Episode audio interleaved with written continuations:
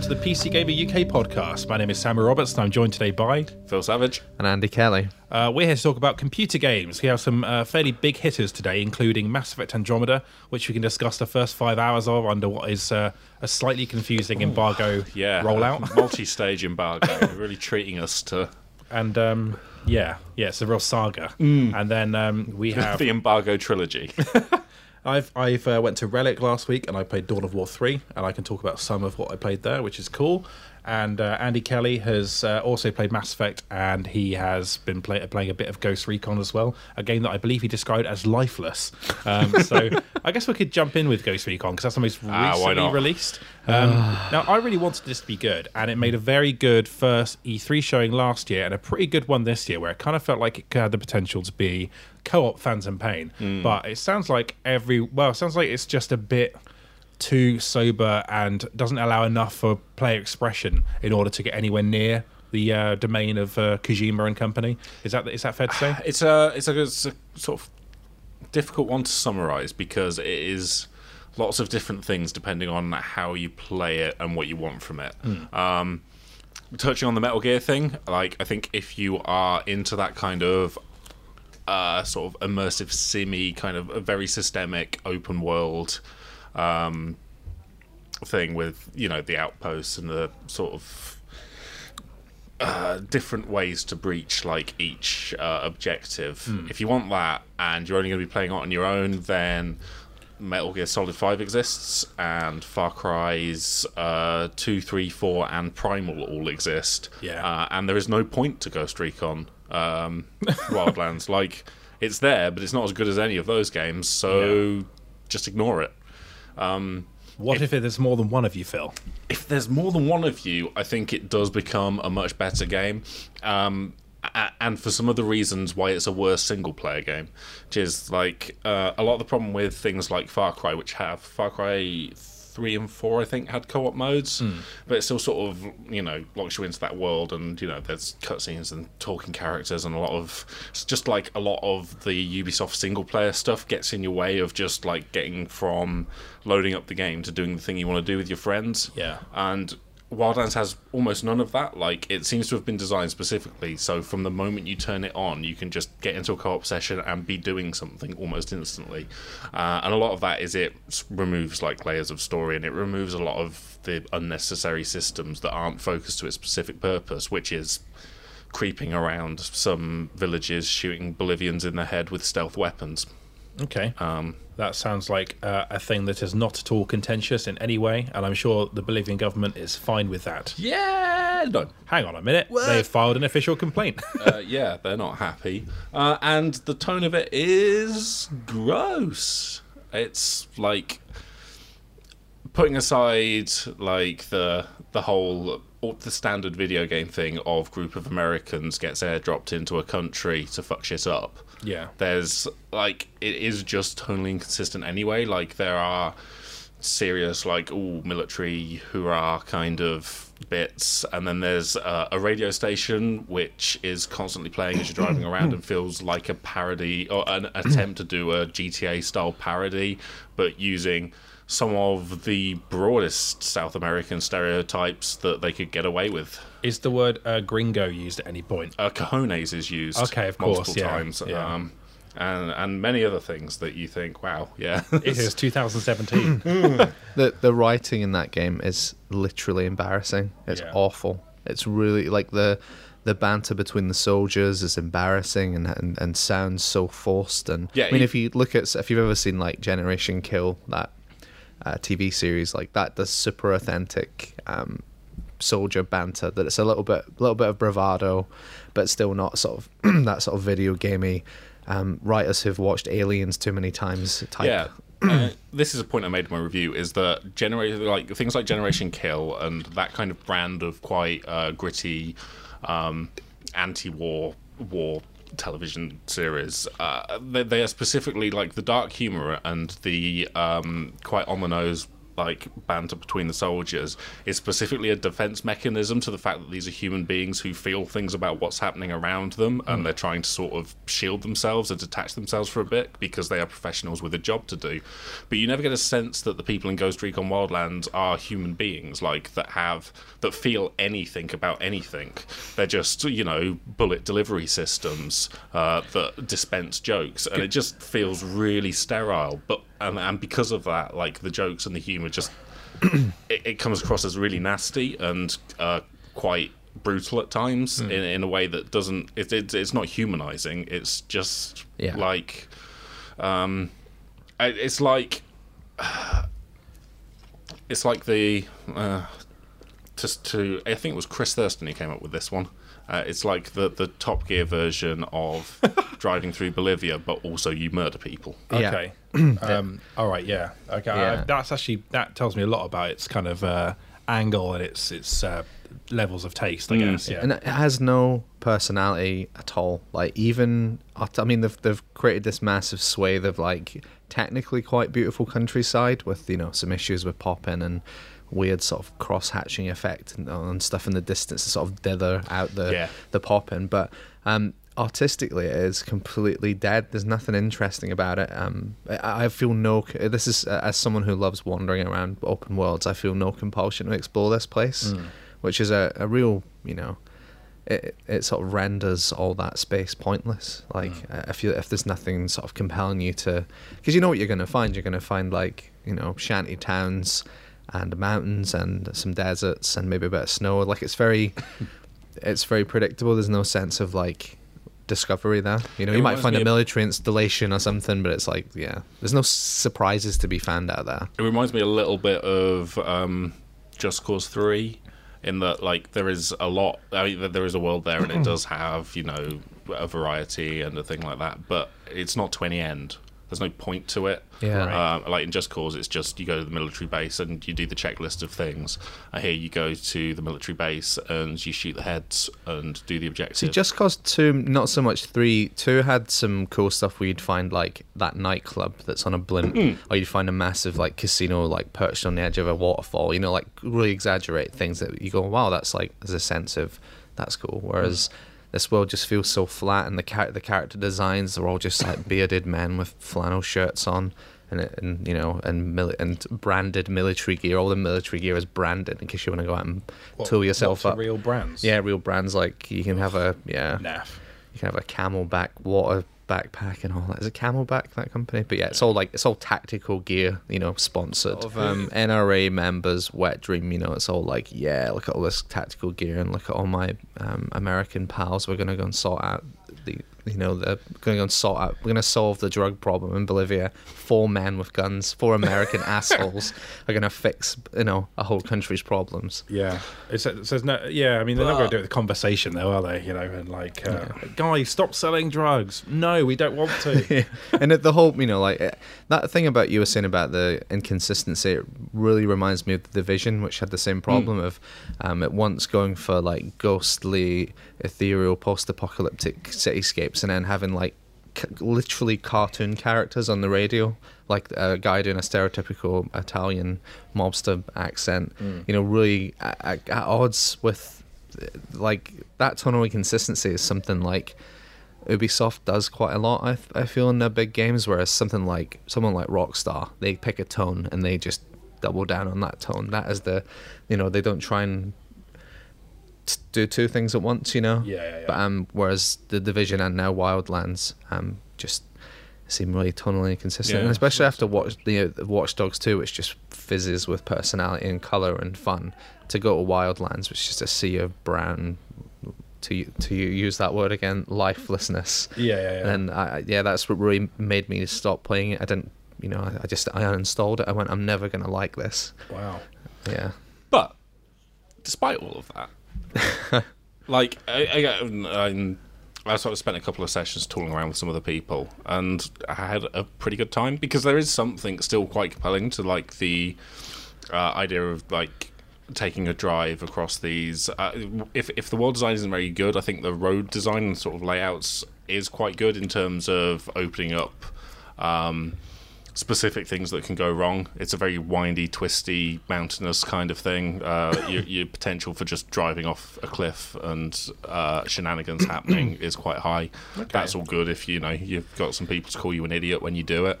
Um, also, I do quite like the loop of like coming to an outpost and you know, getting the drone out, scanning out like threats, whatever, planning out a route, and then going through and uh, taking down. I, I really like the sync shot system, um, which is kind of a thing that a lot of games try to do. A lot of co-op games try to do anyway. It's where you specifically mark targets, uh, and so you can call it out. Okay, you take out number one, I'll take out number two, I'll take out number three. GTA Online's quite good for that, isn't it? Yeah, yeah, yeah. GTA. Um, like going back to Call of Duty Modern Warfare Two, I think did it really well for with its co-op missions. Oh, right. It had a lot of those sort of things where you yeah. couldn't be detected, so you wanted to take things out specifically. I guess it was like the co-op version of um, the Pripyat level, which I Yes. can't remember the name of. Uh, Yeah. All Ghillied All Up. ghillied up. Yeah. yeah. So um, yeah, there's a lot of that, and like it's a really nice uh, UI system for it because the marker appears and it flashes until the um, until your co-op partner like is actually aiming at the soldier, at which point it stops flashing and you know you can call the shot and do a countdown and stuff. And it's just it's a slick UI element to kind of facilitate a thing that I've always enjoyed in games in co-op games anyway. Um, so yeah, it's like, it does have some redeeming qualities, um, but I think it very much depends on. It really does depend on whether you're going to get like the people together, because otherwise it is just a very repetitive game. There isn't much happening outside of these very specific core loops of going to an outpost, Right. doing it stealthily. I mean, I find the I find the actual gunplay quite satisfying when you haven't been seen and you are just sort of taking people out and you know you move through and it's clearly you know that's the fantasy it wants to sell as well. you, you know you, you're a professional. You move through silently, ghost recon. Um, and then if you're seen, it kind of all falls apart and it doesn't feel very good. Uh, like the shooting and sort of any of it, it, it all sort of breaks down in that moment. Vehicle handling's not great either.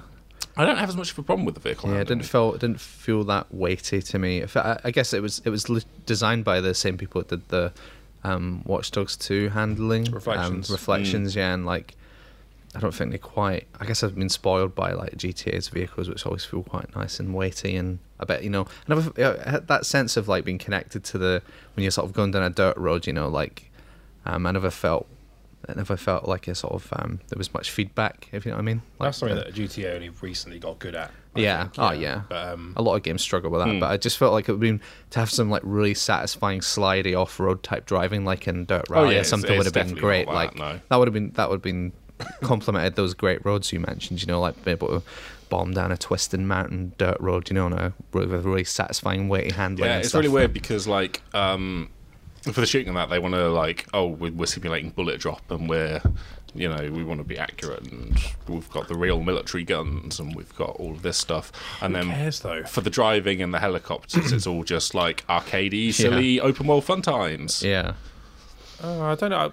I, I don't really know why did devs do the whole licensed guns thing. Like, who cares about that because stuff? Oh, some people really do care about Yeah. that stuff What's wrong with them? have you ever, have you seen our comments threads Yeah, but that's not that's not all of them. I mean, how no it's not all of them but it must be enough to like Yeah, there's a massive subculture of like if you look on. I remember for a while I, I got found a, a gun YouTube hole and watched a lot of sort of men with mustaches like firing various guns in the in the backyard and, and being and being weirdly fascinated by like, the the mechanisms and the Their mum comes and out and goes, "What are you doing?" Yeah, well, these are like mum. these are grown ass men like doing this, and you know they're all like proper pros. It's not like them just firing a shotgun in the backyard. Yeah, but mean, there's I- like a, there's a whole culture of, of guns. I specifically criticise the gunplay within my review. Like the, when you're in like pitch fire fights, it just doesn't feel that great. And I'm comparing it to other shooters because I've never picked up or shot a gun before uh, because sure- I live in this country. I'm sure it's um, good fun, but you know, in like a firing range or I'm something. sure it is, but um, my dad's actually well into it. It's weird. That's that's like his midlife crisis has been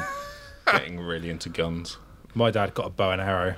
Oh And- yeah, no, and- that, yeah, he did that too. Oh, really? Well, my dad is also called Kevin. So when that movie came out, we need to talk about Kevin. and it's about that kid with a bow and arrow who kills people. It was like, it was perfect. It was perfect. Anyway, carry on. Um, guns. But yeah, like guns, yeah. Uh, I specifically got people in the comments going, "Well, actually, I think you'll find these guns do not have this amount of power or whatever." And it's quite realistic. And it's like I don't care. It's not as good as fucking twin shotguns in Wolfenstein, is it? Yes, exactly. Or like the um, the assault rifle that fires rockets in Doom. You know, like that's uh, it's nowhere near. If they had that in Ghost Recon, now I'd be interested. Okay, If you look at any, um, any, I've, this is a thing I've done for a while now. Whenever an article mentions like a gun's clip, there'll always be a comment going, "Actually, that's a magazine, Actually, you magazine. not a clip." That's a that's a lot. Next time you see that in a, a games article or something, someone says, "Oh, I had a full clip." Look at the comments, and there'll be um, some guy who'll go, "Actually, it's a magazine," and then just drift away into the night. that's, that's all he does. He just It'll lives. disappear. Like, Yeah, he just lives to correct. comment thread. I'm going Yeah. back to YouTube now. so, so he's the guy that wants the um the licensed guns and the licensed tactical fingerless gloves. I imagine that. Um, yes, uh, I I imagine that guy looks exactly like the bloke from uh, Soldier of Fortune with the mustache and the, a little hat. I just Oh, that guy from Rogue Warrior. yeah, Mickey Rourke. Yeah. yeah. People do get really into like the simulatory aspect of it. No, because I don't. if you- but I, mean, don't but- argue with that. But I mean, it's maybe not the right game for it. Yeah. But like, um, any blog post that SCS does about Euro Truck Simulator 2 or American Truck Simulator is flooded with comments asking for very specific and quite um, I think I say guns. ridiculous features about like cab designs and wheel arches. it's just like, oh, And I agree if I you're. just quite like driving the truck about. I agree if you're into Sims, uh, particularly like uh, games like Arma, then that sort of thing might be um, might be valuable to you. But um, I will say that like Ghost Recon has always walked a slightly weird line between Sim and Mm. Arcade that's knockabout fair. co-op game. Um, right, going, going back back to the GRAW games, which are deliberately uh, you know elevated in terms of their silliness, but yeah, I, I, it's certainly less tactical than maybe the OG Ghost Recons, and I think you know a lot of people are probably pining for that kind of experience. the OG Ghost Recon. Yeah. Yes. My speech is garbage now. I don't know what the internet's done to it. I just- the OG. I, I had to for a se- uh, my brain, my post uh, pre nineteen nineties brain had to uh, understand what you meant then. But yes, you mean going right back to it on the the, PC the- the original, yeah, yeah, yeah. which is why people like those games for sure. Yeah, yeah, yeah. and um, but like the, the, I think the specific those original ones probably did something different to what like Arma, which is where you go for that kind of very specific Yeah. simulatory thing, does now. unless you, unless like us, you just use it for go karts. Yeah, not everyone's idiots. uh, okay, cool. So basically, if you have friends, then maybe Yeah, um, I- Ghost Recon's perhaps worth I think, up. uh, yeah, I think you know, the, there are specific situations where you can overcome the problems and just have a good time. I mean, th- those problems are always going to exist. I think, like, um, I think I had to point out a lot in the comments to my review was that this isn't the score for the single player. Um, I gave it 67. I should probably point out in case you haven't seen the review. Uh, this isn't the score for the single player. It's or uh, and the multiplayer would be higher. It's like this is the score for the game. And there's a version of that where it's slightly better because of the multiplayer, but it's still got all the problems that it has that we've, you know, talked about. And it's still a game that a lot of people will play in single player as well. And it, it is a game that, uh, yeah, it does- it doesn't prevent people from playing it in single player. There's a, you, you can't say that's the wrong way to play it because they, you know, let it be in there, even Yeah. though it is kind of the wrong way to play it. 'cause And it it's not Metal Gear Solid. it's the biggest launch of the year as well in the UK. Um, not sure about on PC, but like um, certainly on consoles. Therefore, you'd assume that a lot of those people will still be wanting to play the single player. But um, oh hey ho, I mean, uh, it's a it's a, a shame to hear, but it still sounds like it's kind of good. Um, so yeah, something to uh, something to maybe pick up in a sale if you have the friends for it. Hmm. Okay, then we'll transition into Mass Effect Andromeda, uh, which uh, is out next Tuesday, the 21st, I believe. Um, so it's coming soon. Wow. And there's going to be some Origin trial going up uh, this week if you're subscribed to that service, which I think is like four quid a month. And um, had I not already owned a lot of the games in there, it'd actually be pretty good value. You Yeah. get like um, load of EA games and also games like uh, Furi is in there at the moment. That uh, quite cool uh, fighting game with the music in it. I realise that's a terrible description. No, what do we mean? Uh, the one where you've got a kind of bullet hellish uh, combat system. Yes. That then transitions to an achingly slow walk between boss fights that kind of has no purpose and is a bit annoying. but quite uh, distinctive character designs as Yeah, well. yeah, Um, but definitely worth it for four quid to mainline that, I think, and then unsubscribe, maybe. I don't know. Depends what you're into. Anyway, Mass Effect Andromeda, yes, it's finally uh, almost here. I've basically played the first like hour and a half to two hours, so I don't have loads to draw upon. But I will say that um, I've never felt more of a generational leap between series uh, of Okay. like like um, maybe Dishonored, I guess, but like it's it's that the difference between it and the Mass Effect trilogy in terms of visual presentation is incredible. It's like going from standard def to high def. Like it's uh, spaceships don't look like 3D objects; they look like spaceships. Like when you're inside um, in the first mission, when you do like a landing onto this planet, you see space from inside this shuttle, and it looks fucking amazing. And it's just it's just it looks incredible. Um, and so it really feels like you're you're in that universe more than ever before. Mm. I think it's fair to say a lot of the original Mass Effect trilogy, you were in corridors. And, For um, sure, yeah, yeah. And so, You, uh, you, you had to rely on your imag- imagination a bit more than maybe you should have. Like, uh, what's the Asari big city that's. oh, Ilium. Yes. That. I never got the sense of the place that they described when they talked about how, like, amazing and beautiful and advanced this city was. Yeah. It was sort of. It was a handful of corridors and some cutscenes that were noticeably less uh, infidelity than the, the, Yeah. the rest of the game. It's like. Mm. it's like the Citadel. They got a bit better, I think, but like um uh, or like Omega in Mass Effect Two because Mm. that location was deliberately truncated. So it was basically just a nightclub, wasn't it? And The Citadel felt better in three because you got to go out and look at the sort of uh, Overlook, the rings. Yeah. the, the, yeah. that was cool. But um, in this, it feels like they can present it all on screen. So when you see a set piece happen, you see things come through the atmosphere. You're actually seeing it, and it uh, it's it's Yeah, that Yeah. transition's great where you go from the the basically your Ar- Ark ship, which is transporting humanity to Andromeda, sort of arrives and pulls up at the planet they had earmarked for colonization, and they take the shuttle down, um, and you sort of go from the shuttle bay to the planet's surface in semi real time. I mean, there's a bit when you go through the atmosphere and you just see flames outside as you as the game secretly loads up the planet Mm. surface, but it is an amazing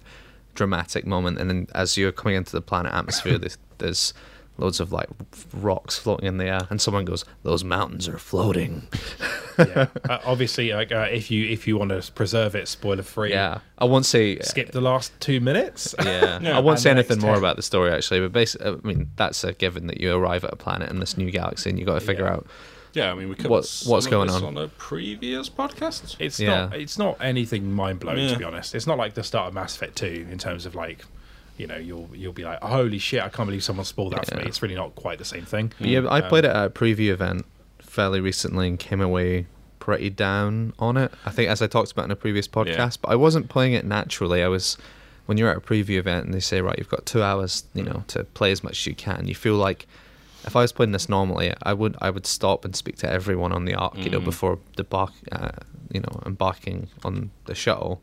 Um, when I played it at home the other day, I just I did that. I, you know, I stopped and spoke to everyone I could, interacted with every data pad, and really got a feel for the the mission and what the you know the enormity of what the voyage we've just been on and stuff like that, and it made it more meaningful. You know, than so pre you know preview events are not a great indicator of quality. Not if you're rushing through it. No. Yeah. Um, and I actually really like that that first mission, which I assume we can talk about in its entirety now, because Yeah, up Yeah. to a specific point. I can't remember what the specific point is. Oh yeah, the yeah Yeah, Okay. You can't see what happens at the end of it, but yeah. Yeah, but like um, there's basically these, these little optional objectives that you find along the way. So it's a mostly linear level, but you'll see like uh, you can go investigate this spaceship and scan what's inside. And Yeah, these, like a um, crashed ship, and there's like an old alien ruin, which is really cool. And you find a sort of um, powered down like alien ruin That or was something. awesome. I love yeah, that. there was kind of there was something about alien about it, and Yeah, as in the film Alien, because even like the inside of it looked a bit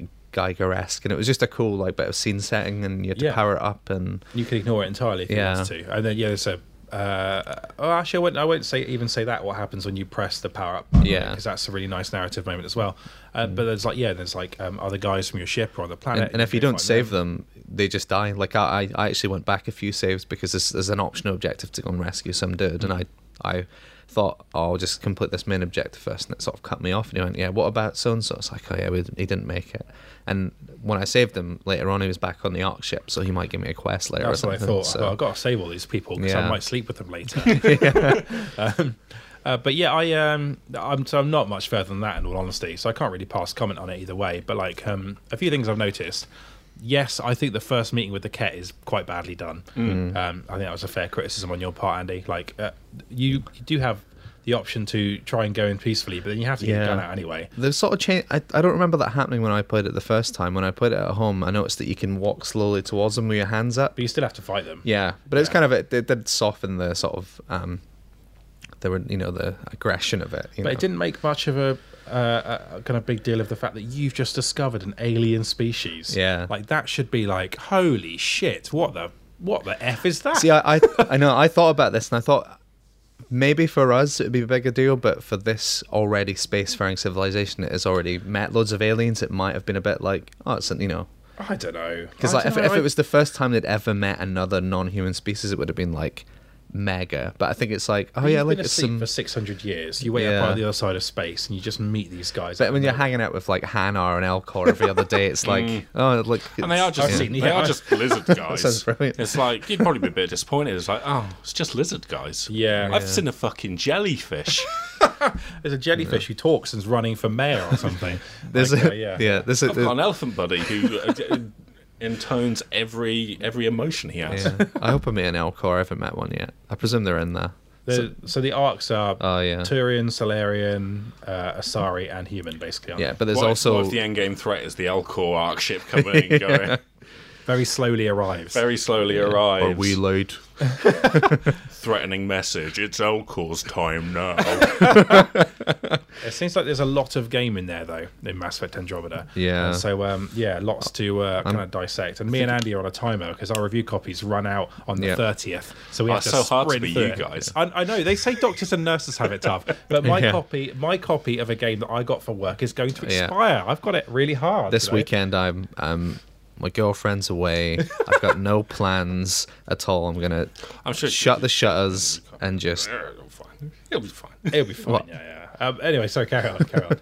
yeah. I'm just gonna play all weekend and hopefully get it rinsed before it expires. couple of Sierra Nevadas, Andy. Yeah, a couple of high end beers. and just some space times. I'm, I'm going to put it on the Steam Link. Actually, it seems like a good one to just sit on the sofa and play with the Steam Link. That's so not a bad idea. I must yeah. admit, I have moved my PC so I can play it at my uh, on my TV. Yeah. Just because I thought it might be uh, more suitable for it, and it is actually because it's not a very complicated shooter. Um, Yeah. And I, I actually, but although I, I do think the combat has improved in a bunch of ways, it's actually quite nice to shoot things.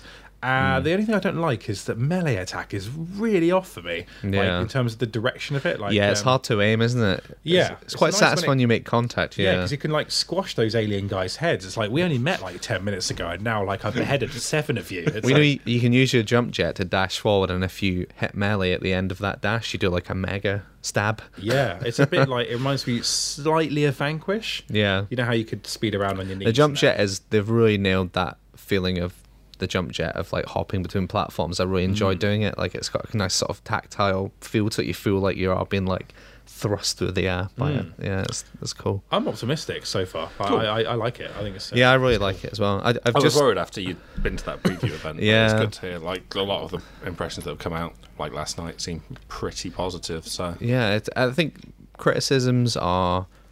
Uh, I should say actually, I've just got the ship. You know, I'm now I've now just begun exploring space, and that's after six and a half hours. So Hmm. that's pretty good. we can't talk about that. Yeah, but I'm saying that. Yeah, but I, Okay, you know, yeah. I think it's it's Everyone knows you get a ship. given that you get a ship and start exploring yeah. space. But yeah, it took me like six and a half hours to get to that point, and that was me being very thorough with doing every side quest. Mm. So that's that's pretty. That's an indicator of its size. But I think the biggest problem with it is the. Um, the environment design, the lighting, it's even got a really nice film grain thing. Like it looks beautiful, but the Mm. character faces look really plasticky and weird. I get what you mean, but I, I, I still think it looks really nice. Like um, it's got it looks similar to Inquisition in that way. I think. They look a bit like the cat. All the NPCs, apart from a few main characters, look a bit like they were made in the character creator. If you know what I mean, which they probably were. That's probably how they they generate so many NPCs. But when you speak to someone, they look noticeably. This was a problem in the old games where like yeah, this was uh, Mass yeah, Effect's main characters would look super with- textured and cool, but then you'd speak to someone they look like a bit a bit play doughy. Yeah, I know what you mean. I, Yeah. I do like what they.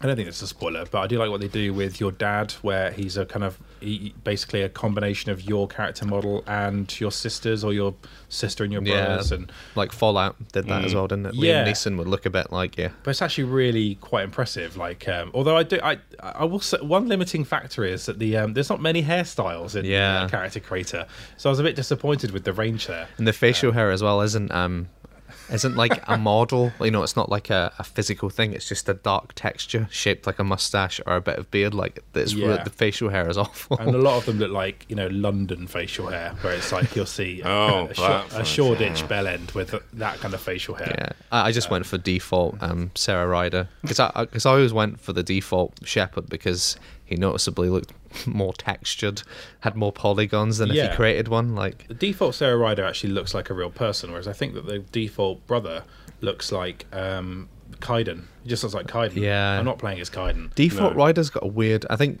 like you know, uh, default Shepard was based on a model who looks exactly like him. I think someone said that default Sara Ryder is based on a, a human, uh, like a human, a human model as well. Okay. But she's got a weird like smirk. Yeah, She's you can always see that in the smiling, like screenshots, yeah. Whenever something like horrible is happening, she looks like vaguely nonplussed. like they've just they just curled the mat, the sides of the map down a touch. Uh, I- that's quite distracting, but I mean, we're being super picky, but it is. Really, it is really yeah. Well, that's that's Yeah, a good seven out sign. of 10 now. When you have to be when you have to be picky about it, that's a good sign. When you, there's no massive glaring. yeah. Yeah, but I've not really started doing the Nomad stuff yet. I'm, I'm someone, you know, uh, hopefully the first planet I, I saw someone suggesting that it might be the hinterlands in space and that you should get the hell out of there as soon as you can. But I've not really explored it yet, so I don't know. But, Yeah, I've heard a bit of uh, criticism of. Can we talk about this? I don't know actually. yeah. I'm not sure we can talk about this. Well, Can't actually, no, we can because I played that bit at the preview event. Oh, okay, cool. Yeah, Oh, what the planet stuff? Yeah, yeah. Oh, yeah, of course, yeah. on, on the Nomad, and I, I didn't. publishers, stop staggering your embargoes. It's confusing as fuck. Yeah, no, I played that. I explored EOS a bit on the with the Nomad, but I didn't. I just went straight for the story mission because I didn't have time. But um, I imagine when I'm playing it now, I'm going to be like the side quests all over here, and I'm going to have to do them all, even that's if it. it. Yeah. Yeah, I'm kind of curious to, to see more of that. I guess we'll still talk about Mass Effect then, in case we do accidentally stumble Yeah, into uh, em- em- embargo territory. But I don't think we have so far. We've pretty No. pretty I conservative. should mention that I really want to call this episode a Shoreditch Bell End now. After you said that. Uh, okay, well, good. That's um, that's a thing to look forward to for the uh, for the listeners. In fact, they already know what by the time they download. I mean, now this. know what it's called. Um, Okay, so the last of the games we're going to talk about today is uh, Dawn of War 3, which I went to Relic and played last week. I've played quite a lot of it now. Hmm. Um, I think I've in total played about 15 hours of it now, which Dang. is uh, probably the most I've ever played possibly more than. I'll play it. as a strategy game, I'll be bad at it and feel bad and stop playing. So yeah, I, there's things I could, I, I can talk about uh, all of it, I think, but like um, I was going to talk specifically about the orcs Mm-hmm. Uh, I don't think we've done a dedicated. Andy's switching off already. I was going to say, could you do a quick? Because I'm still not fully um up on what it is. Could Okay. you give like a basic? Yes. What is Dawn of War Three? So, uh, the Dawn of War series is the uh, Warhammer 40,000 strategy series. So, basically, the first one was a bit of a landmark game for that uh, for that you know license because it was the first time anyone had ever really done it like amazingly well. So it presented like all of the kind of like quite quite cool models and universe of that of um, of uh, Games Workshop, but did it on a scale of like Red Alert or Total Annihilation. So the appeal was in seeing all of these armies go at it without having to spend all the money on the miniatures, which is you know appealing unless you're Tom Senior or Chris Thursten, um, who love that stuff. but um, yeah, like uh, I, I I really liked it, and then the second one was very different and much more like an RPG than a strategy game, in my opinion. Um, it was yeah. like um, you control like a very small set of characters, uh, Dragon Age style, and they have like um, different hotkey abilities that you can use, and you basically have to build the best strategies you can on the fly. So these guys might slow these guys down while this guy throws a grenade, and it was about micromanagement of like hero type characters and small units. Like a- I fucking love it. I think Yeah, of no, War 2 it was really great. good. It was like a very early precursor, like the whole uh, standard MOBA template now, but like is about these big guys and their abilities and piloting a very small squad, and uh, sort of culminated in the Last Stand mode, sort which was uh, a, a three-player co-op wave-based thing. Horde mode essentially. Yeah, but yeah, with- yeah, But uh, an RTS version of it with yeah these super powerful bastards that you collected loot for. It was really good. So the third one is like a mixture of the two because it's got it's got the scale of like an old style RTS with those heroes as well and like different uh, kind of like abilities that units have. So you know, Scout Squad might throw a stun grenade, for example, or like um, Howling Banshees, who are like these Eldar sword ladies, do this kind of charge attack, and like, um, but you've also got these three. Each side is like three hero units. So one is a Space Marine dude with like a big off twatting hammer. Another gu- another one is like the um, Terminators, who are like your elite guard who turn up and can do loads of damage. But the best what the best one is like each um, army has like a super unit, which are each army has two actually, but they've only revealed one of each so far. So the Space Marines one is a giant hulking robot that can like basically airstrike people on the fly. But the spectacle of it is amazing. Like I've never seen. I don't, I don't think there's a better looking RTS around. Like just sending that Space Marine thing to battle and another attack it's got is this like um, radius chain gun attack and it'll just wipe out all the soldiers in front of you and every um, uh, all of the three armies have their own versions of that and that's when the, the spectacle really comes to life is when all these robots start fighting converging in multiplayer and just having a big old battle with loads of 40k imagery it's quite cool it's really cool um, so does that help Yeah, I get it now. Yeah. I get it.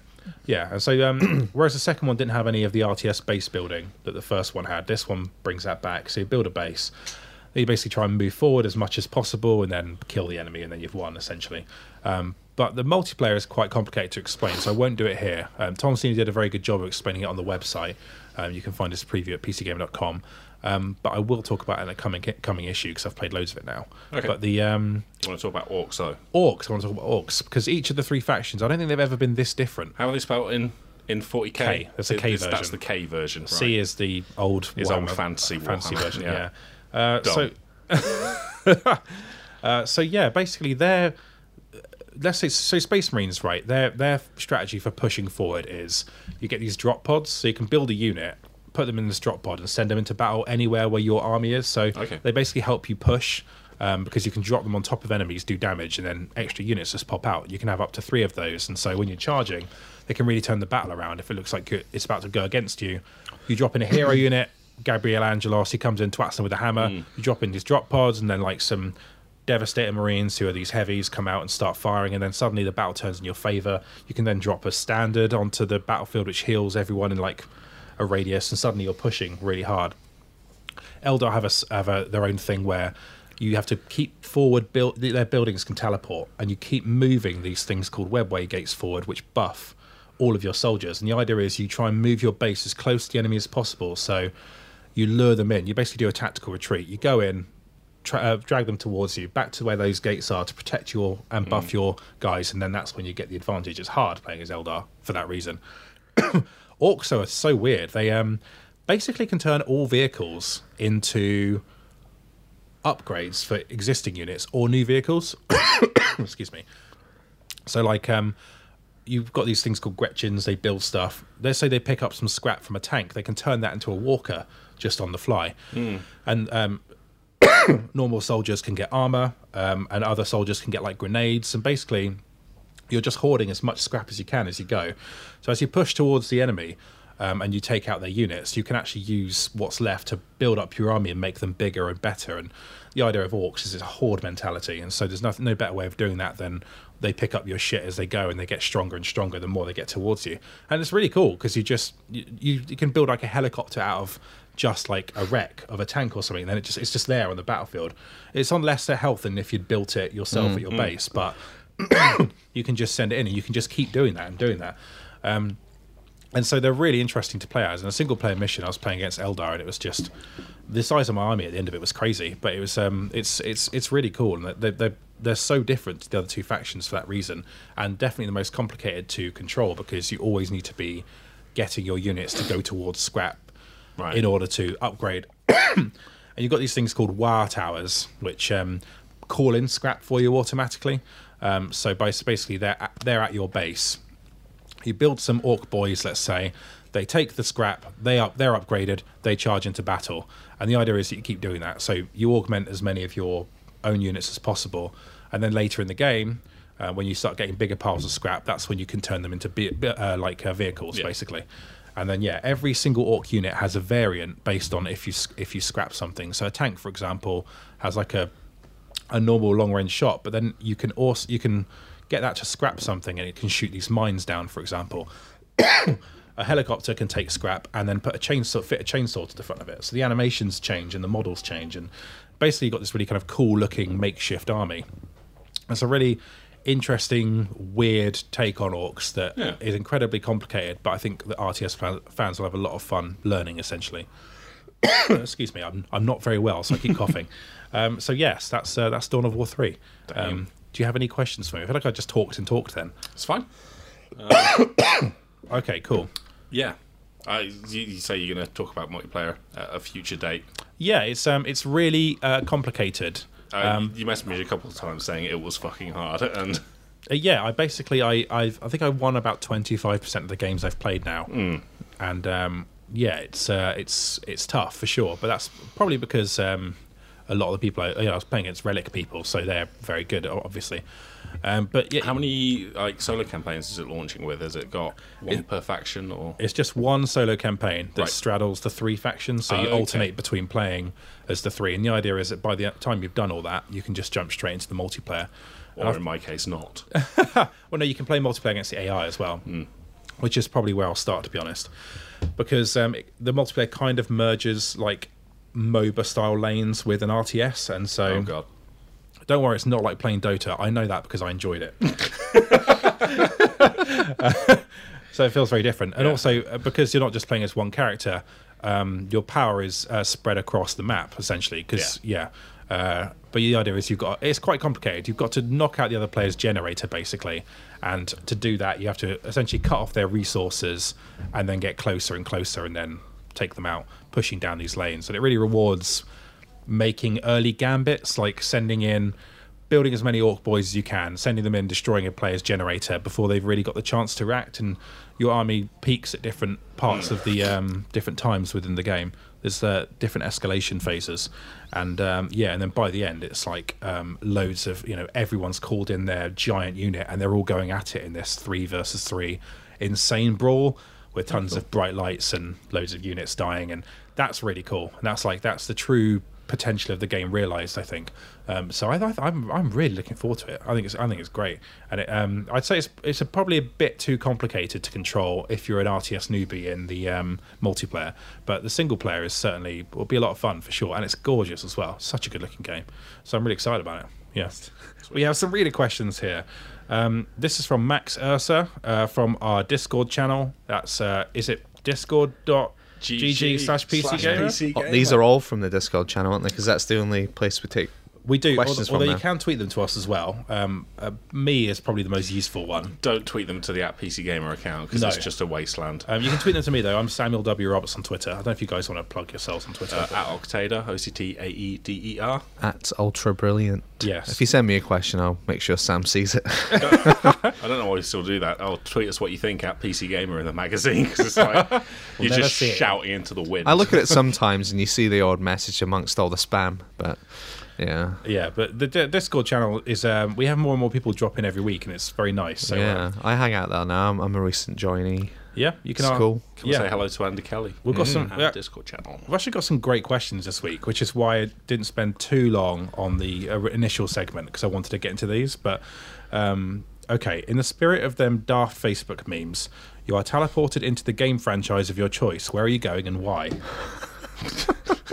I don't really get the Facebook meme thing, and I, I, I, I mean, don't I'm spend on enough Facebook. time on Facebook. Not to sound like you, you're grand, but I am on Facebook, but I don't understand that. Uh, I'd like to be transported to the Citadel in peacetime, not when the Reapers are coming to kill everyone in Mass Effect, and just hang out in the Citadel, That's a good idea. hang out with an, an Elcor, go for a walk in the Presidium.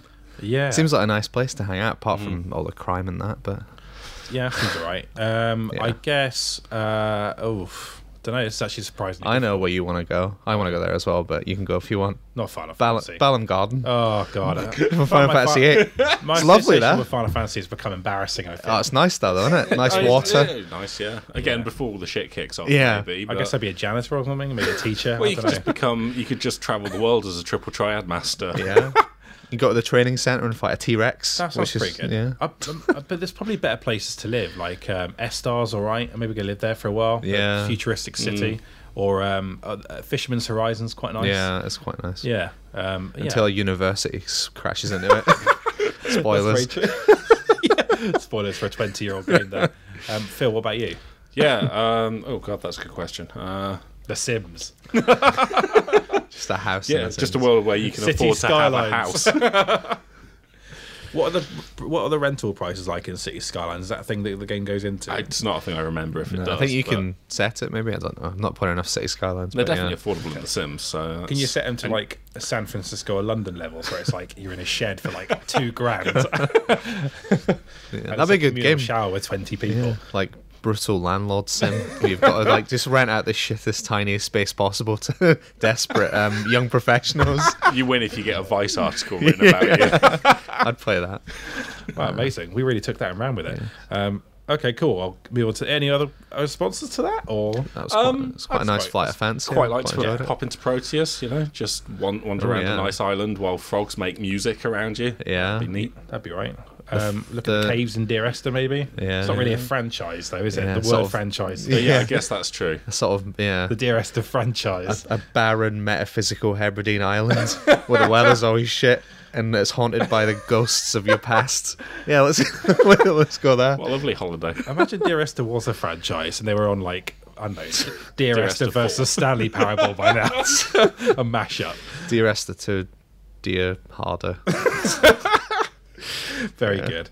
Okay, while not exactly a PC related question, but as PC gamer immersive sim connoisseurs, would you consider consider Zelda Breath of the Wild to be an immersive sim? Why or why not? That was from Bliarm. Um, I was intrigued by your thoughts on this because I know we did do this feature on immersive sims. This Yes. was brought up in the Discord channel, and they are normally first person games. I they are normally on PC. They're always on PC, obviously. We should preface this uh, with the statement that none of us have played Zelda Breath of the Wild. I have played it. Oh, have you played it? but I played it at E3. I've not Okay, played the right, finished right. version. So I, Well, Metal uh, But- Metal Gear Five is not first person, and I'd say that maybe it just has elements of immersive sims. Yeah, it's not a fully Yeah, immersive I, mean, sim. I don't it? think. Nah, it's I don't not. think. Do they have to be first person, or is it just a case that they just tend to be? I feel like, it needs to have spaces where there's no where there's like exploration and like uh, Is- NPCs and stuff. is That's part of Hitman- the. Yes, I think it had. Yeah, MGS5 has mother base though. yeah.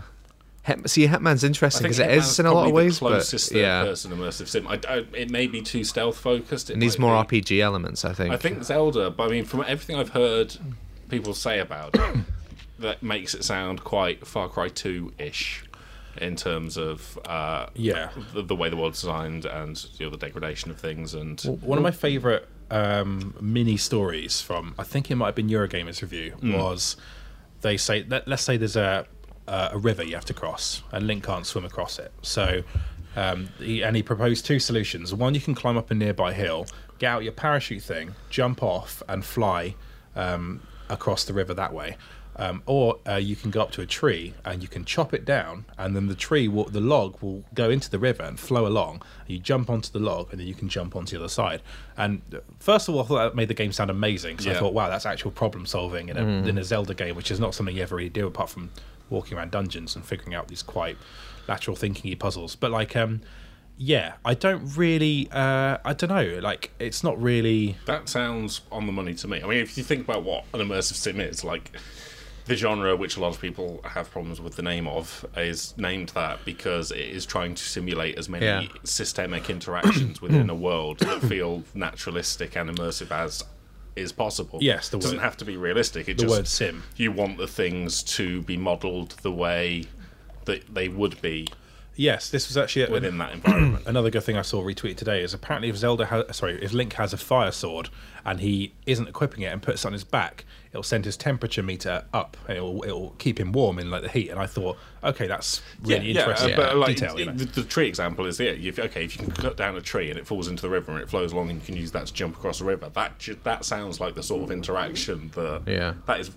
seems very much within the spirit of an immersive sim. I doubt that as Nintendo themselves would call it that, but um, No, no. I suppose in in that, that one of the reasons we have been excited about that game is because it's it does cross into genres that PC players traditionally Yeah, oh, enjoy. yeah. I mean, I think traditionally, like the problem I usually have with Nintendo games is they are incredibly polished, but I think that comes at the cost of maybe like the the, the systemic experimentation that you get with glitchy ass PC games. Yeah. Like I, you know, I, I would say facetiously sometimes in the past that oh, you know, I'll take fucking boiling point over a Mario or a Zelda because Mario Galaxy one is versus Boiling Point. ridiculously ambitious and broken as fuck, and the other is amazingly well polished, but maybe a bit just. Well, uh, my problem with Nintendo games has always been that I feel like they're, I mean, they're they're in a lot of ways repeating the same things over and over again. Not always, but like um, sometimes, and sometimes that is comforting as well. Like um,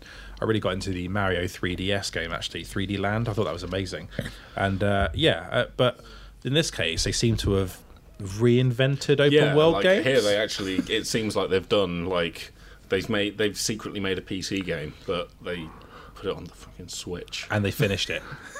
they properly Yeah, polished it. okay, also they actually made it. Yeah, Hey, you can came play it on your access. you can play it on your PC now at 15 frames per second on an emulator. yeah, um, and an incredibly you're a- glitchy version. Yeah, that- if you're if you're a lawbreaker, it's really um, tested uh, the will of the team to not spend three hundred pounds to simply um, to simply buy one. I'm getting one at Christmas probably when it drops by 50 quid. Haven't you got a Wii U though, Andy? You could play on there, can you? Yeah, but I, I know I just want the 900p You want instead the of thing, 720p. yeah I want it to look slightly better. That's fair enough. But yeah, Um, but yeah, uh, I guess uh, Yeah, it's a a broad. I mean, immersive sim isn't invented. I mean, everything is invented, but it's a particularly invented term. So it's as broad or as narrow as you want it, really. I guess. Yeah. Yeah, and also So we've just broadened it. So I like that. We've made it yeah, a bit, kind of. I'd like a bit looser. It's one of those. Uh, yeah, it is one of those genres where like everyone's got a slightly. I think everyone draws the line slightly differently. Like, I, I mean, does Skyrim count? Some people would say yes. Some people would say no. Yeah, I- I'd I say think- I'd say no on that. some think- people would say if it's not on PC, it's not an I'd say sim. like Skyrim, Oblivion, yes, but like Bioshock, probably not. And we put Bioshock in our history of thing, but I think it's probably too pure a combat game Yeah. to really be that. There's but- no real problem solving in Bioshock uh, apart from what plasmid to combine with what plasmid. Who who will these bees go into? Yeah, Hey, greatest problem of all. Yeah, it's very true actually. Who wants my bees?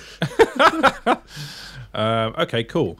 Um, Good question. If you could, delete, yeah, it's a very good question. Um, that was from Blearm. I don't know if I said that at the time, but anyway, um, if you could delete any IP or that term or um, from the history of gaming, which would it be? I'd delete Which Assassin's fourth quarter franchise? Would you? Sorry, I'm interrupting. Uh, from the history of gaming, which would would it be? I'd delete Assassin's Creed from existence. That's from Gosh. N. Brady Easton. I wouldn't delete Assassin's Creed. I I did I did admit I recently play tried playing Syndicate, and I said this to Andy this morning. But there's a level where you have to go into an orphanage or a workshop or something like that where there are kids working. And not You have to get air seen. assassinate an orphan. no, you don't. You have to not get seen by this these guys who are patrolling, and the stealth systems in it are so bad, mm. so so bad. Like trying to get a good position on killing the guys was pointless. You basically just have to run up to them and slap them before they turned around, and it was just it, it was badly done. Yeah, I mean, I've, ne- never really cared about any Assassin's Creed after three, since three. But three, I, I used to and be after. I used But to be so emotionally invested in it. Assassin's Creed two, those three Assassin's Creed two games Yes. were all very good.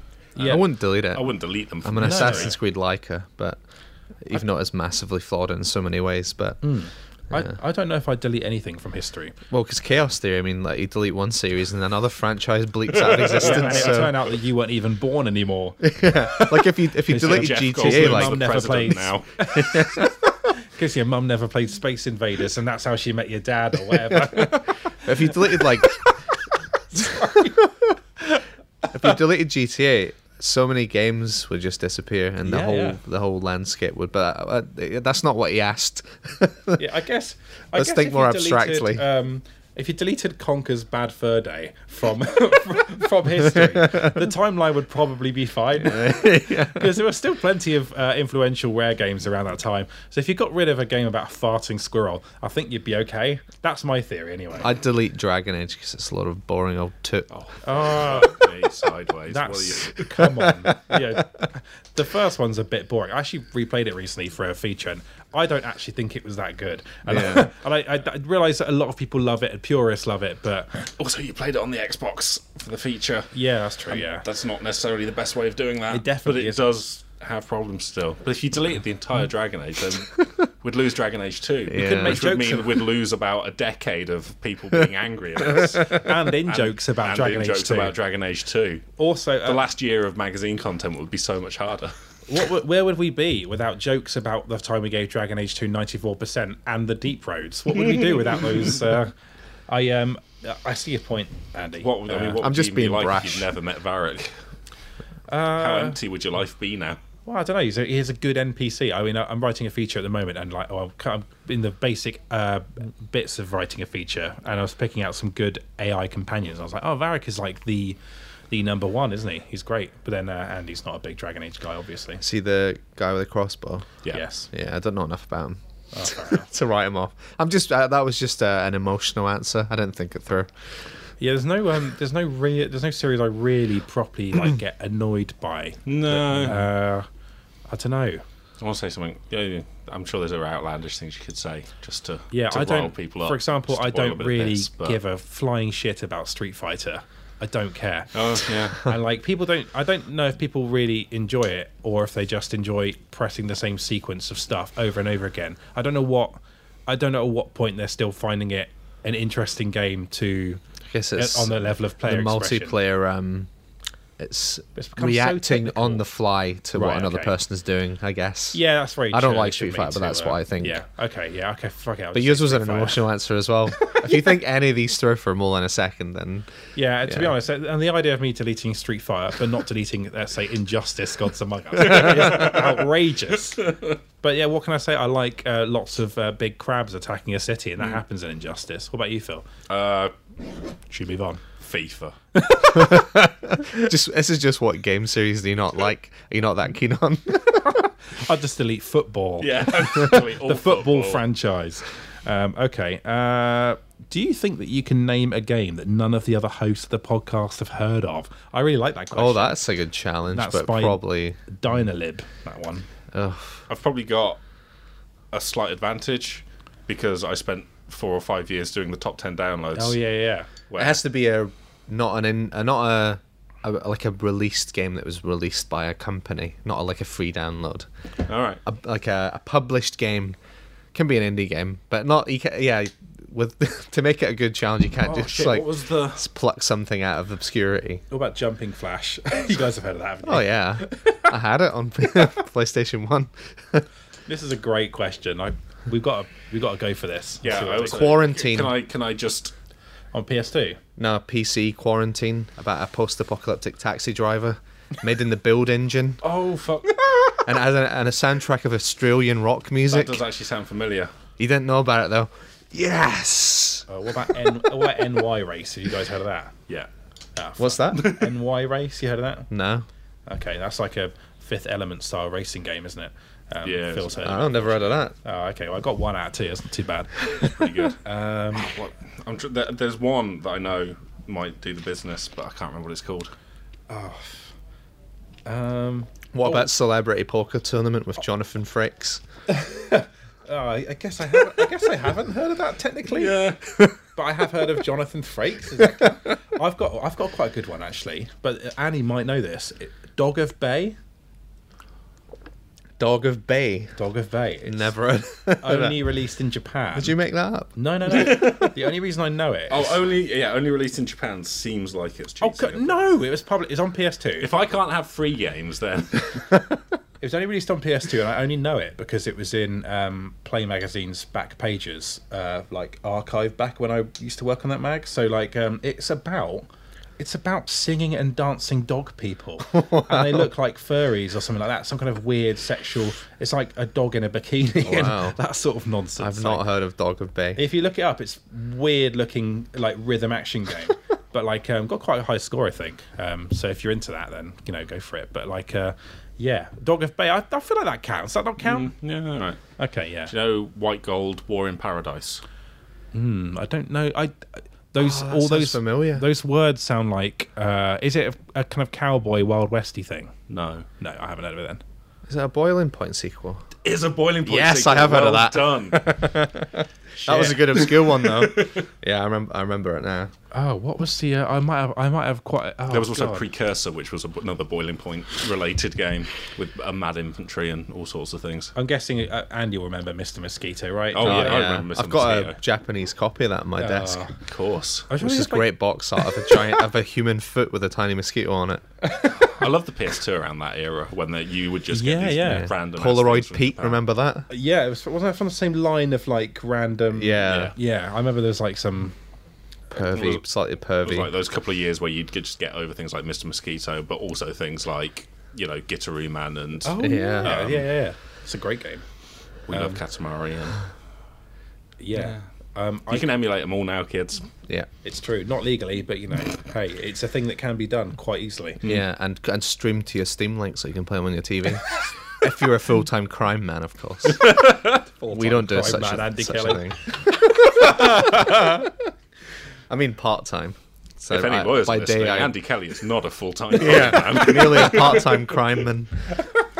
Um, okay, I think we've probably answered that. Then, what do you think? I think we, I think we all got one the other people hadn't heard of. Did you get one we hadn't heard of, Andy? Yeah, quarantine. Oh, the yeah. post-apocalyptic taxi driver game. And you got. Oh no, but boiling But point Andy you had got heard that. of. Uh, Okay, okay, we'll, we, we'll move on then. yeah. Um, okay.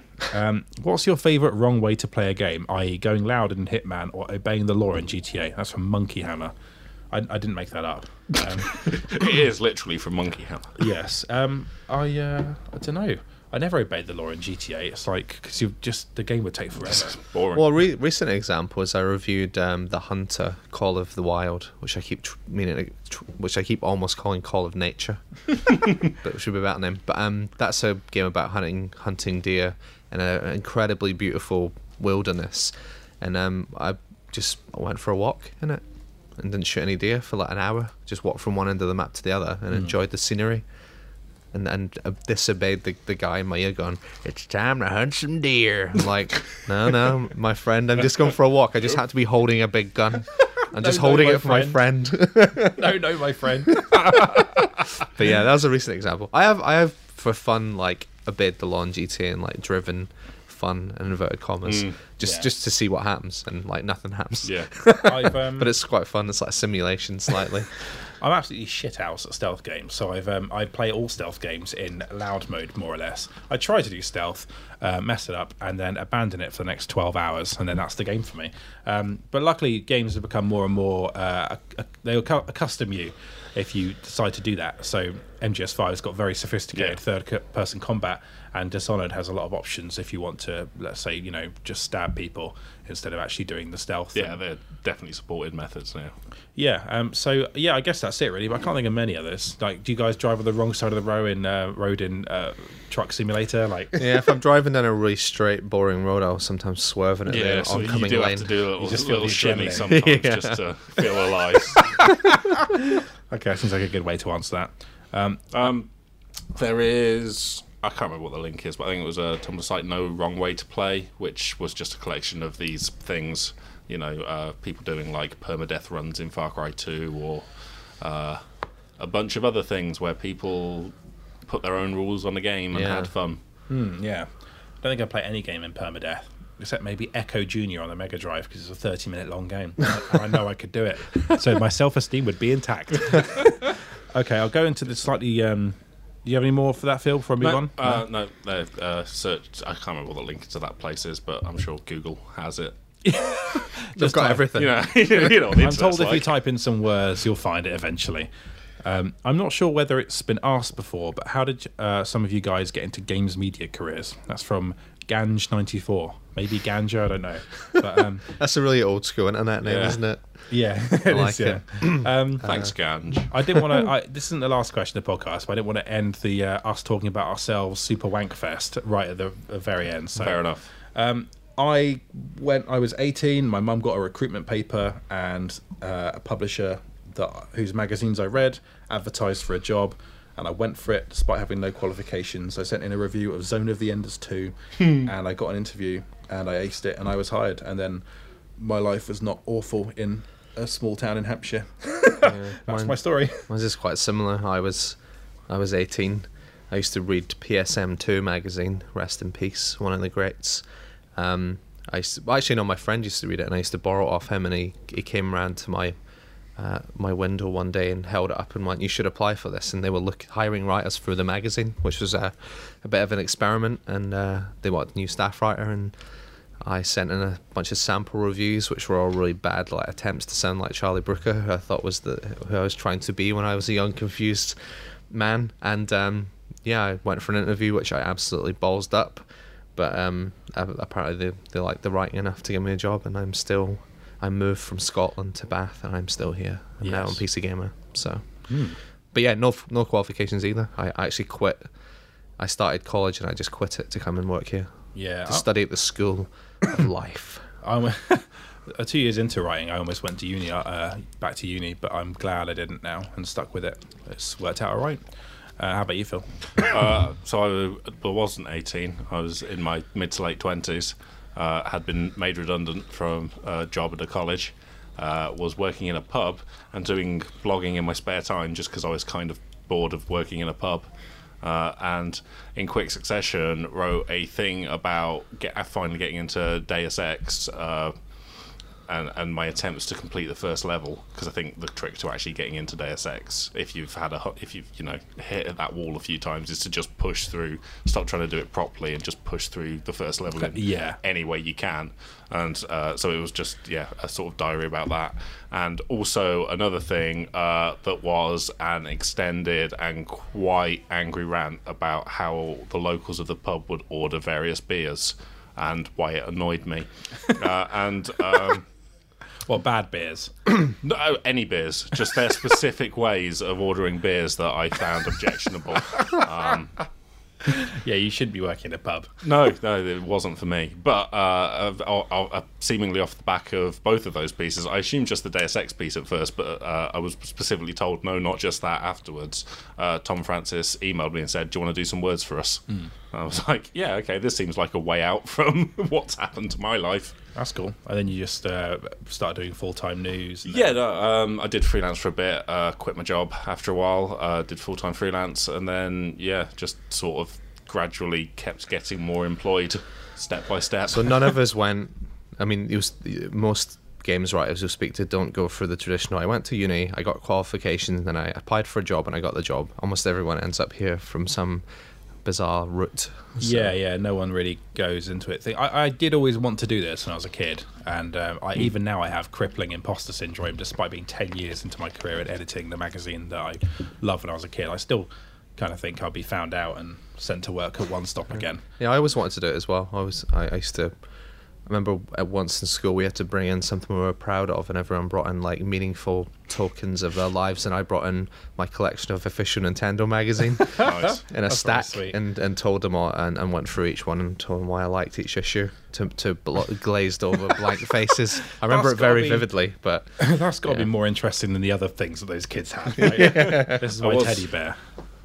I was once incredibly proud of uh, writing the star letter for official PlayStation Magazine 2 one issue. I, I got that as well. star letter on official PlayStation magazine too. Yeah. I got a voucher and I bought Metal Gear Solid 2 with it. Nice. Isn't that weird that we both? copy of some game, but it wasn't even a great game. But That's weird that we both got yeah, star letter. And I tracked it down in um, in our in studio, the PDF Yeah. of it. Yeah, I've still got the oh, issue. yeah, yeah, that's interesting. I'm never letting anyone see my letter. Oh, God, I think John Strike, our designer, was in PCG's Star Letter in the uh, maybe it was the issue that had Tron 2.0 on the cover, which I remember Wow. buying. Um, but yeah, I've uh, I've I've I, I was in Edge's um, top 100 games ever um, bookazine. Uh, writing about Metal Gear Solid 2 because I'd set in, sent in this thing, but oddly it came out just as I become a games writer, and I was like, "That's surreal." But yeah, technically that's the only time I've written for Edge. Technically, Yeah, I wrote. I actually wrote the Metal Gear Solid 2 entry in the first edition of that bookazine, so I think you usurped mine. You are now the official um, word on Metal Gear Solid 2 in that Wow. particular bookazine. So Okay, well there you go. yeah, Um, but yeah, uh, that's uh, that's our stories, and uh, yeah, I can't speak for. I think Tom Senior. Um, I don't know. He, I think he had a similar route, didn't he? He go. He went from working in a hospital and then. yeah, I, doing this. I actually don't know. The We should. we- I guess we shouldn't tell his story on his Uh, behalf. so I- like he will have told me before, but we'll have been drunk because that's when origin stories always happen. Is at a certain time of the pub. Okay, good. thing. Well, um, hopefully that was insightful in some way. Uh, I'm going to move on to our last question from Sextooth. I don't really know why that's his name, but follows me on Twitter and seems like a nice guy. Is there a games franchise? Oh, people get using the franchise and IP a lot, Yeah, don't stop they? that. yeah. Don't use marketing words. That's what they want you to to do. Say series and um, game, Video game. video game. But uh, thanks for listening. I, I appreciate Oh, it. yes, sorry about that. Uh, what's your favorite? Oh, no, that's the last question. Is there a games franchise where the only one you have played is what most people consider the worst one? Max Payne 3, etc. Hmm, Actually, that example, I have only played Max Payne 3. Oh, really? Yeah. Oh. Okay. I hated it. Oh, you haven't played Max Payne 2? Oh, I've only played Driver Three. wow. Okay. Yeah. I, actually, I might have played. Have you the, not played Driver San Francisco? The, Uh, no, the I've dumb um, coma game. I bought it. Fun. I bought it accidentally on the wrong UPlay account, and so my brother owns it now. But I can sign it any time. I just haven't played it yet. Um, but no, I played the original briefly. But like um, the third one, I went around a mate's house, and that was the bad GTA knockoff one, wasn't Yeah, it? That was yeah. Um, bad times, bug fest. Yeah. So yeah, that was uh, a, that was a bad one. I don't think I've ever. I think whenever I play a bad game in a series, and someone will let me know, and I'll play the better one. So I don't think I've ever. I don't think there's any examples of that for me. No, I guess uh, no. I think that's that's uh, that's it for me. Yeah. is like a I very. I mean, we're the wrong people to about- ask because we. I was about to say I've played Kane and Lynch one and two, which are both the bad games of that series, but Yeah, I was going to say actually, I've only played two, uh, which is the which is the best one, isn't it? two is I mean technically it's the best one. But So I- I've that's done a- not saying loads. I done a reinstall on it, and you did an uninstall on it. Oh, that's really good. Yes, It's, uh, he basically did. Um, uh, uh, he praised both of IO's modern hated games. Oh, yeah, you and did. Phil Yeah. dismissed them. Round That's on both of them. Yeah, ne- if you'd done next a mini reinstall on Freedom ninjas. Force, I'd have been like, yes, I'm all into that. Oh, what Freedom Fighters? Freedom Fighters. yeah, Yeah, Freedom Force was Freedom the. Force is the um, Irrational. I've yeah, never played that actually. That isn't it like a superhero RTS or something? Yeah, something like that. I've not Yeah. played it either, but it's been sat on like a Steam account for years. That could be a good it's reinstall. Not, it's not bad, but I thought it was slightly overrated at the time. And Yeah. it's, it's not. It's actually a lot. It's a lot harder than the the slightly fluffy premise might suggest it's going to be. Um, but yeah, it was. I thought it was okay at the time. Um, but you could create your own superheroes and create all the Marvel ones, which is pretty cool, from what I recall. Uh, but yeah, I don't know. Apart from that, not so much. No, I'm sure there's been others, but Yeah, I my don't know. memory's shite. Yeah, also like um, that's from an era where you would just stumble across like uh, uh, cheap. You might find cheap in like a I don't know game or something. Finding an old you know uh, DVD ROM thing. Whereas now, if you're on Steam, you can just look up instantly what the best game in any series is Yeah. and buy it. Um, yeah, so I can't think of any other examples, but that seems like a good place to leave the podcast on a question we can't really answer. And um, yes, if you would like to uh, interact with us on Discord, that link again is uh, discord.gg slash pcgamer. Correct. And um, if you want to buy our magazine, it is out now with Mount & Blade 2 on the cover. It has a 16 page History of RPGs feature as well as a free beta key for Gwent.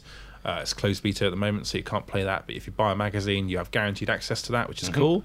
And uh, that is the stuff that we have to promote. So um, if you like the podcast, please leave us a review on iTunes. We just had a new one that was very nice, and uh, we're very grateful for the support. So Also, uh, tell your friends. yeah, Just use a tweet or something.